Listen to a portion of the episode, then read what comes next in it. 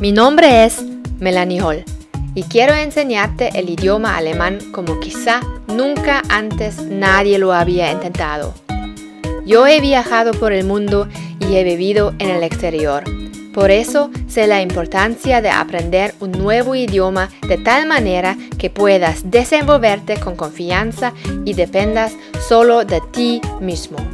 Juntos vamos a batallar en contra de las dificultades que implica aprender el alemán. Nuestras amas serán la motivación, la disciplina y el autoaprendizaje. Acompáñame y sé parte activa de esta comunidad. Bienvenidos. Esto es Alemañol, alemán para hispanohablantes. Hola, ¿cómo estás? Hoy te leo un texto de nivel B1 más. Hoy no solamente practicarás la comprensión auditiva, sino también escucharás cuándo se usa cuál fórmula de saludo y tratamiento en cartas profesionales. Las preguntas para ti son: Welche Anrede benutzt man, wenn man die Person nicht kennt? Wie lautet die Grußformel bei Leuten, die man kennt? Und was sollte man unbedingt bei beruflicher Korrespondenz vermeiden? Es geht los. Im Berufsleben stellen sich viele immer wieder die Frage, welche Ausrede oder welche Grußformel bei einer E-Mail die richtige ist.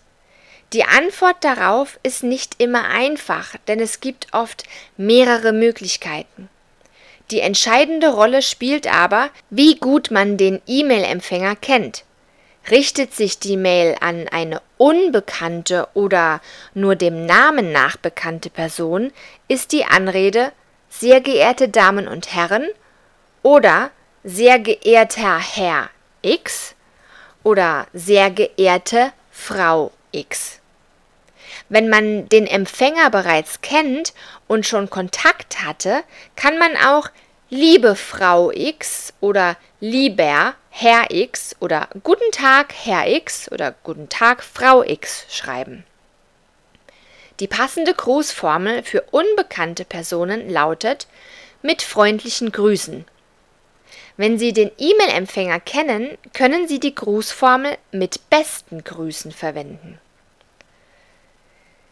In der Regel spricht man im Deutschen nur Menschen, die man sehr gut kennt, mit dem Vornamen und du an.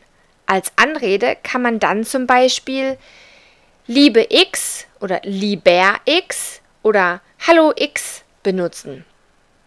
Dazu passt als Grußformel herzliche Grüße oder liebe Grüße.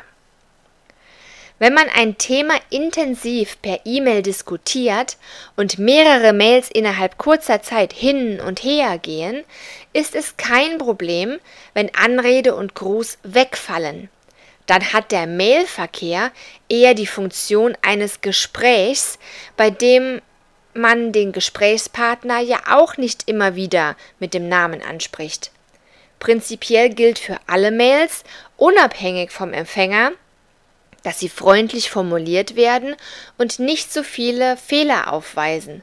Vor allem in der beruflichen Korrespondenz machen zu viele Tippfehler keinen guten Eindruck.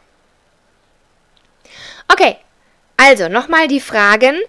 Welche Anrede benutzt man, wenn man die Person nicht kennt? Sehr geehrte Damen und Herren, oder wenn man den Namen weiß, sehr geehrter Herr X oder sehr geehrte Frau X. Wie lautet die Grußformel bei Leuten, die man kennt? Liebe Grüße oder herzliche Grüße? Und die letzte Frage, was sollte man unbedingt bei beruflicher Korrespondenz vermeiden?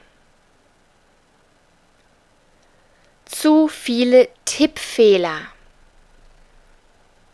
Ok, espero que hayas aprendido un poquito y si es así y si aprendiste algo, comparte por favor este episodio con tus amigos.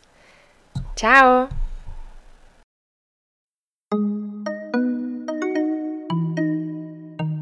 Esto es Alemanol, alemán para hispanohablantes.